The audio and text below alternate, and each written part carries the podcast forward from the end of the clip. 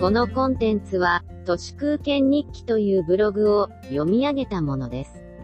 2021年1月4日月曜日、YouTube の5秒 CM が最近やけに増えてきてる気がします。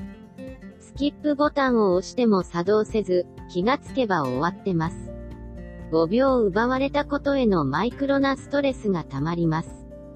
逆に、この CM も5秒かなと思って終わるのをやり過ごして待っていると、5分ぐらいの長い広告だったりして、またムカつきます。このように YouTube はとてつもなく広告がうざく、一方で NHK はコンテンツが超絶うざいので、結果として Netflix と読書に時間が振り分けられていきます。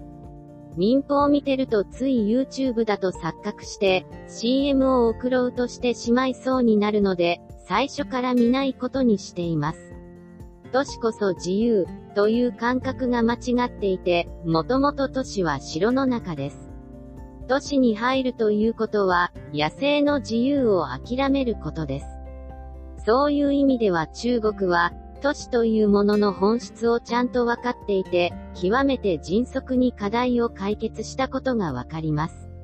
イデオロギーの問題ではありません。都市への習熟度の問題です。自由なんていう矛盾にとらわれてほぼ1年、解決できなかった日本が今何を潜在的に恐れているかといえば、東京オリンピックは中止になり、冬の北京オリンピックは開催されるという、コロナ対策優等生と劣等生の差が、オリンピックという尺度ではっきり見えてしまうことだろうと思います。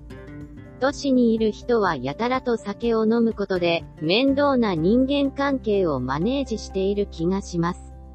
アルコール依存を否認するために、会食依存に陥っている中高年もかなりいます。都市の外にいれば、酒なんていらないのかもしれず、その逆もしんなりで、酒飲まなければ都市にいながらにして、実態はほぼ田舎暮らしなのではないかと、最近気がついてきました。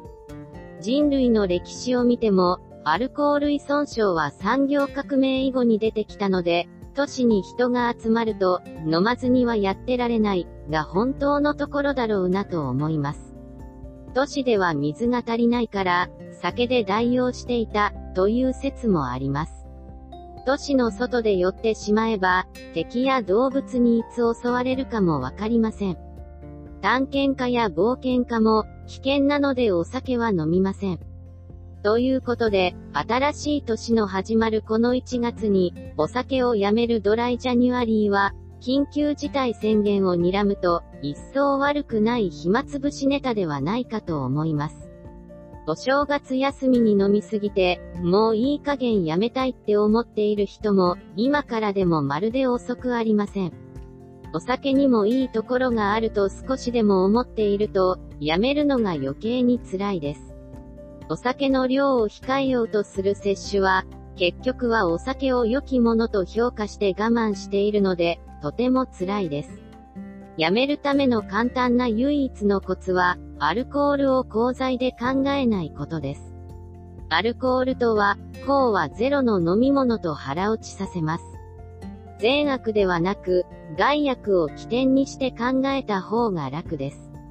LGBTQ などと同じように、シラフでいることだって人間の基本的な自由であって、シラフとドリンカーは互いに干渉せず、それぞれの世界で併存すれば良いと思います。1月をノンアルコールで過ごせたなら、その驚くほどの快適さに気づいて、その先もシラフでいようと考えると思います。都市空間日記のディスコードチャンネルで、 Dry January 雑談を開設してますので、ご興味ある方は遊びに来てください。お酒を飲まなくても何ともなくなるためには、すでにお酒を飲まなくても何でもない人のコミュニティがかなり参考になるだろうと思います。お酒を飲まない人は、可処分所得だけでなく、可処分時間もハイレベル、筋金入りの暇人、いや自由人だと思います。